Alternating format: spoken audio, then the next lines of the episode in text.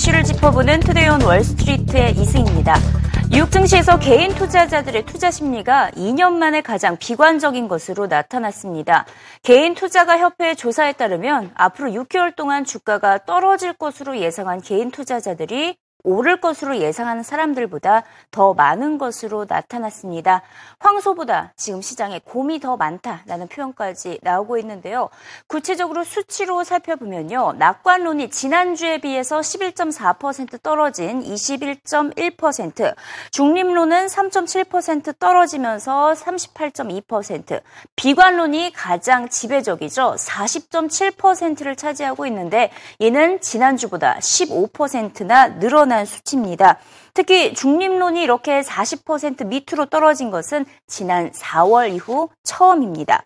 어, 비관론이 확산되고 있는 원인을 크게 다섯 가지로 나눠볼 수가 있었는데요. 우선 첫 번째는 지정학적 리스크가 있고 대외 변수로 그리스와 중국발 악재가 계속해서 격주로 전해지고 있습니다. 또 달러와 강세로 인해서 미국 기업들의 매출에 타격을 입으면서 가이던스가 하향 조정이 되고 있고요. 임금 상승률이 또 저조합니다. 2분기 고용비용 지수가 0.2% 상승에 그쳤는데 지난 1982년 이후에 가장 낮습니다. 또 유가 하락은 에너지 기업 실적 부진으로 이어지고 있습니다. 이 같은 다섯 가지 악재로 인해서 주가가 떨어질 것을 예상하는 개인 투자자들이 늘어난 것입니다. 이번 조사 결과를 발표한 개인 투자가 협회는 개인 투자자들의 비관론이 커질수록 주식 시장은 오히려 상승하는 역행 현상을 쉽게 찾아볼 수 있었다며 이번에도 막상 연말에 주가가 더 오를 수는 있다고 내다봤습니다. And we've really seen optimism stay below average for quite a long period of time.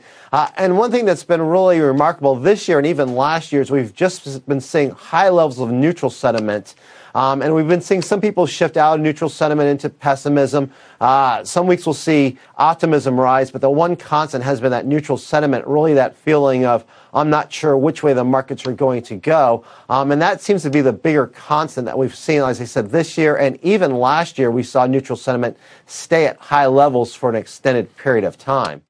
Historically, when we have seen low levels of optimism, uh, that's been correlated with better than average uh, returns. Uh, the S&P 500 has averaged a, on a median basis has a 7.1% return six months following an unusually low optimistic uh, sentiment reading. Um, it's also done well when neutral sentiment's been unusually high. So if the historical trends hold up, it's a good sign for the markets. Uh, and you know, it's one thing that's noticeable about it is when people are afraid to buy, uh, that usually depresses stock prices because you just have that absence of buyers. You have that fear.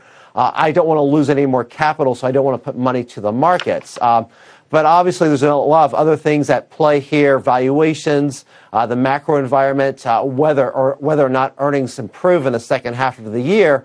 Um, so it's not certain, but we have seen that link in the past between low levels of optimism and better market performance going forward. 현재 미국 시장이 가장 예민하게 반응하고 있는 것이 바로 미국 기업들의 실적입니다. 현재까지 S&P 500에 322개의 기업이 2분기 실적을 발표한 가운데 현재까지의 순익은 지난해 2분기보다 0.9% 감소한 것으로 나타나고 있습니다. 이는 애초에 팩트셋이 예상했던 4.5% 감소보다는 매우 선방한 결과인데요.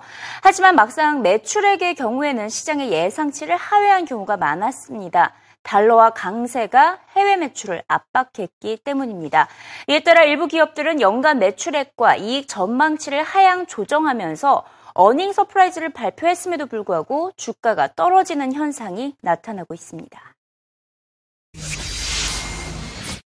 The market is very intensely focused on earnings. You know, as much as we can ignore China and ignore Greece and ignore all the macro concerns, it's really earnings that matter for the S&P 500. And this has been another week of that. Why are the utilities outperforming? It's not just that we've had a fairly quiet bond week. It's that utilities companies are actually outperforming earnings expectations as well.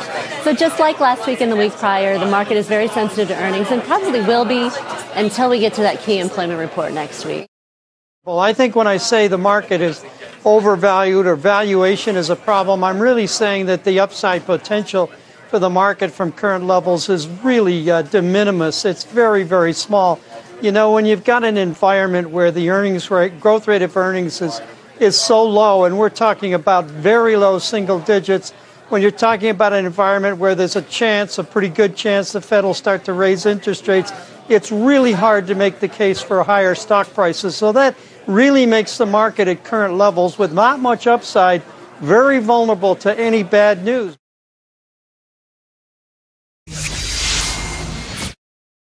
가장 부진한 실적을 발표한 업종 바로 에너지였습니다. 국제유가가 지난달 20% 넘게 빠지면서 오랜 기간 동안 하락세가 이어져 왔기 때문인데요. 배럴당 47달러 선에서 마감을 했습니다. 이에 따라 대표적인 정유사 엑손모빌과 쉐브론의 2분기 순이익은 각각 6년 또 13년 만에 최저치로 떨어졌습니다. 아, 2분기 순이익을 어, 살펴보면요. 엑손모빌은 전분기보다 이제 전년보다 52.3%나 폭락을 했습니다. 크게 하락을 하면서 41억 9천만 달러에 그쳤고 쉐브론의 경우에는 무려 88%나 순이익이 급감한 것을 확인할 수가 있습니다. 이에 따라 에너지 업종에 대한 공매도율이 4.5%로 가장 높은 것으로 나타나고 있는데요. 유가 약세가 오랫동안 이어질 것이라는 전망에 에너지 기업들의 주가가 더 떨어질 것이라는 예상이 반영된 현상입니다. 금요일장에서도 주가가 폭락했는데요. 엑손모빌과 쉐브론을 중심으로 일제 하락세를 보였습니다. 특히 쉐브론의 경우에는 5% 넘게 주가가 빠지면서 에너지 업종이 전반적으로 2.6% 하락했습니다. 하지만 아직까지 위험한 단계는 아니라는 낙관론도 남아 있습니다. 쉐브론이나 엑손과 같은 기업은 엄청난 양의 현금을 보유하고 있기 때문이라고 설명했습니다. If you look at the earnings results from Exxon and Chevron today, where they were weak was on their production side. So that's what they have to bolster. I mean, if look, if we're selling cheaper oil, we have to sell more of it, right, to meet our revenue targets. And a lot of these E&Ps, that's where the opportunity is. Some of these very large E&Ps, something like an Anadarko or an EOG, have gotten hammered, down 30%. At some point, uh, some of the, the big integrateds like a Chevron are going to start to look around and say, well, maybe we can scoop these. For a company like a Chevron or a company like an Exxon, they have so much cash, they're not going to be able to grow their production uh, organically the way they used to. The prices aren't high enough. So they're going to have to add other bolt on transactions or do a big mega merger. And at some point, some of these larger ENPs that have shale exposure and that are still producing good cash flows are going to be attractive.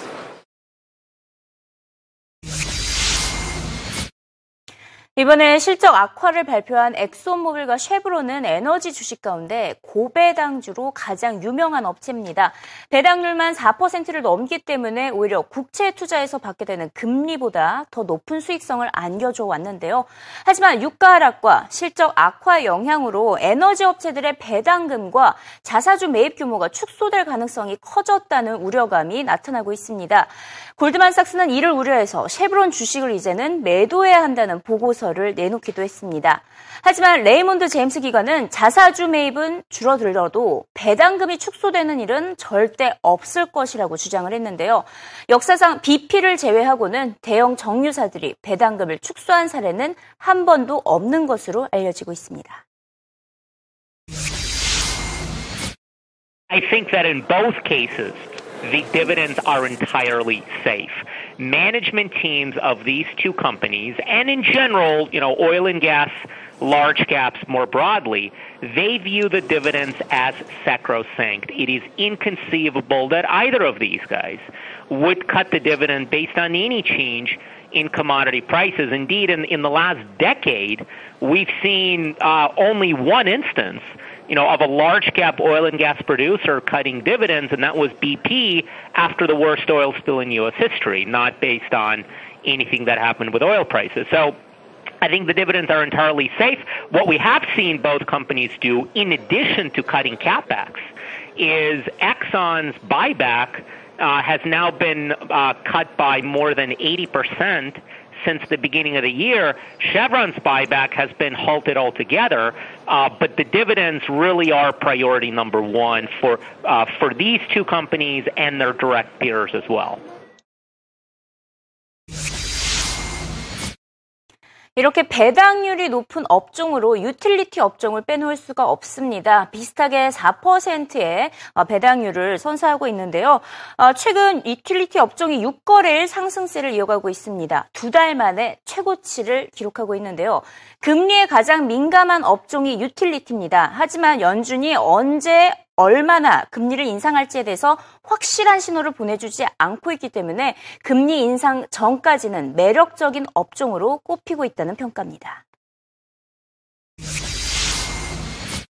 Uh, this is representing a shift in investor sentiment. Up until now, utilities have really been facing the expectation of higher yields and a Fed hike. At some point, there were even talks about the Fed hike as early as June, and that sent money flying out of utilities. And what we're seeing is a shift back into the idea that, in fact, we saw some tame wage inflation. We continue to see mixed data, some up, some down, and it's not painting a clear picture for a Fed hike. And this is clearly showing that investors are now pushing that idea out farther. And that means that the dividend yield of utilities now looks really attractive and people are coming back in. All right, Rich, what do you see in the charts? Yeah, Melissa, I'm with Gina on this one, but keep in mind, utilities should be viewed as a summer rental here. Let's not fall in love. Clearly, this is a function of interest rates. And on a day like today with an historically bad ECI print, that's a great thing to be. We're putting pressure on the dollar, driving those interest rates lower and putting a bid into utilities. We see buying from long onlys when those yields on the 10 year get down around 220. We get some short covering from the hedge funds as well.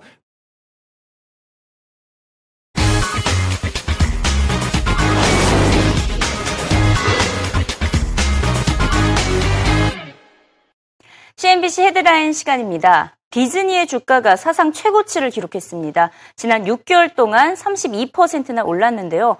CNBC 트레이더들은 다 밥 아이거 CEO 덕분이라고 평가하고 있습니다. 아이거 CEO의 지휘 아래 픽사, 마블, 루카스 필름을 모조리 손에 넣을 수 있었기 때문인데요. CNBC는 디즈니가 앞으로 인수할 기업을 또 추천을 했는데 그 기업들로 소니, EA, 디스커버리, 라이온스게이트 등 미디어 업체들을 추가적으로 인수할 필요가 있어 보인다고 전하고 있습니다. 공화당 대선 후보죠. 부동산 재벌이기도 하고 도널드 트럼프의 지지율이 고공행진하고 있습니다. 월스트리트 저널과 MBC 방송이 공동으로 실시한 여론조사에 따르면 지금 도널드 트럼프의 지지율이 19%로 공화당 대선 후보들 가운데서는 가장 높은 것으로 나타나고 있고요. 어, 그 뒤로 제프 씨가 이제 가장 유명해 보여, 유망한 어, 유망한 유력한 후보였는데 현재 이번 조사에서는 14%로 3위를 달리고 있습니다. 최근 이제 어, 도널드 트럼프의 막말 논란이 커지고 있지만 워낙 인기가 높아지다 보니까 최근 각종 방송국과 뭐 언론사에서 실시하고 있는 여론조사 계속해서 1위를 차지하고 있다라고 CNBC가 전하고 있습니다. jet.com 많이 들어보셨을 텐데요. 최근 들어서 어, 아직 출범을 하지 않은 업체이지만 그 아마존을 빠르게 추격하고 있는 것으로 나타나고 있습니다. 얼마 전에 제타컴의 CEO가 CNBC와 인터뷰를 가졌었는데 앞으로 5년 안에 200억 달러의 매출을 기록할 수 있을 것이다라는 강한 자신감을 드러냈습니다. 최근 2억 달러의 자금을 조달하는 데 성공을 했는데요. 일단 제타컴은 50달러 정도의 연회비를 내면 아마존이나 월마트보다 더 저렴한 제품을 판매하는 곳입니다. 어, 지금 한 기관에서 조사를 해봤더니 월마트보다는 거의 한 6%, 8% 가격이 더 저렴하고요. 아마존보다는 6% 정도 어, 제품이 더 싸다고 합니다. 최대 15%의 할인율을 적용하기 때문에 자따컴이 출범을 하게 된다면 전자상 거래 시장에서 빠른 성장을 기대해 볼 수 있을 것으로 보인다고 시장에서는 전망을 하고 있습니다. 네, 최근 오바마 대통령이 기후 변화, 협약 강도를 높인 것으로 나타나고 있습니다.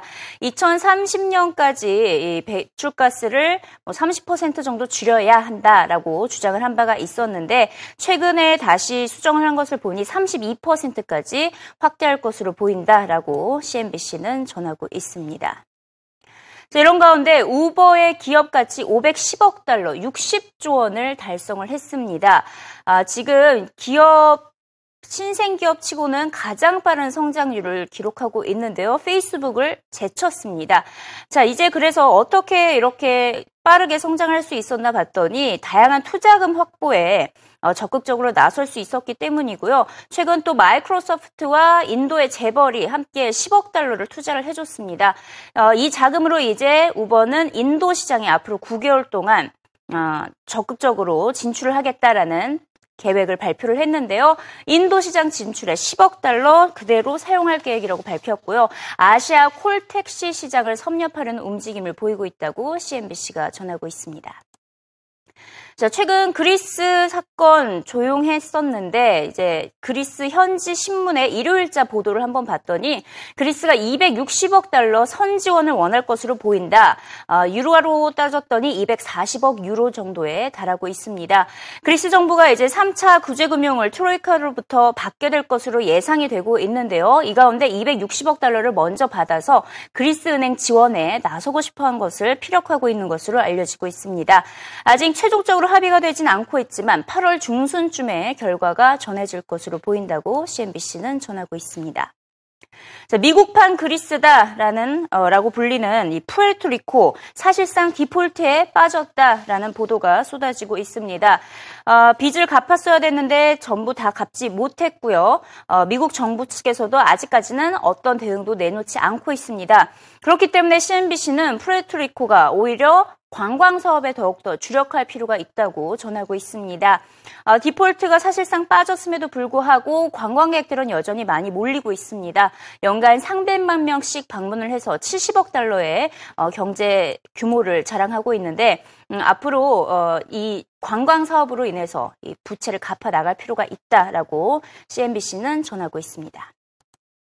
자, 주말에 아, 금요일장 마감 후에 링크드인이 실적을 발표했었는데요. 실적 호조였습니다. 하지만 2분기, 특히 하반기 가이던스를 하향 조정을 하면서 주가가 크게 오르진 못했는데요. 월가 기관에서도 투자 의견을 일제히 하향 조정했습니다. 에버코어 파트너스와 시티그룹이 어, 링크드인의 실적 성장률이 30%대로 둔화되고 있다며 보유를 추천했습니다.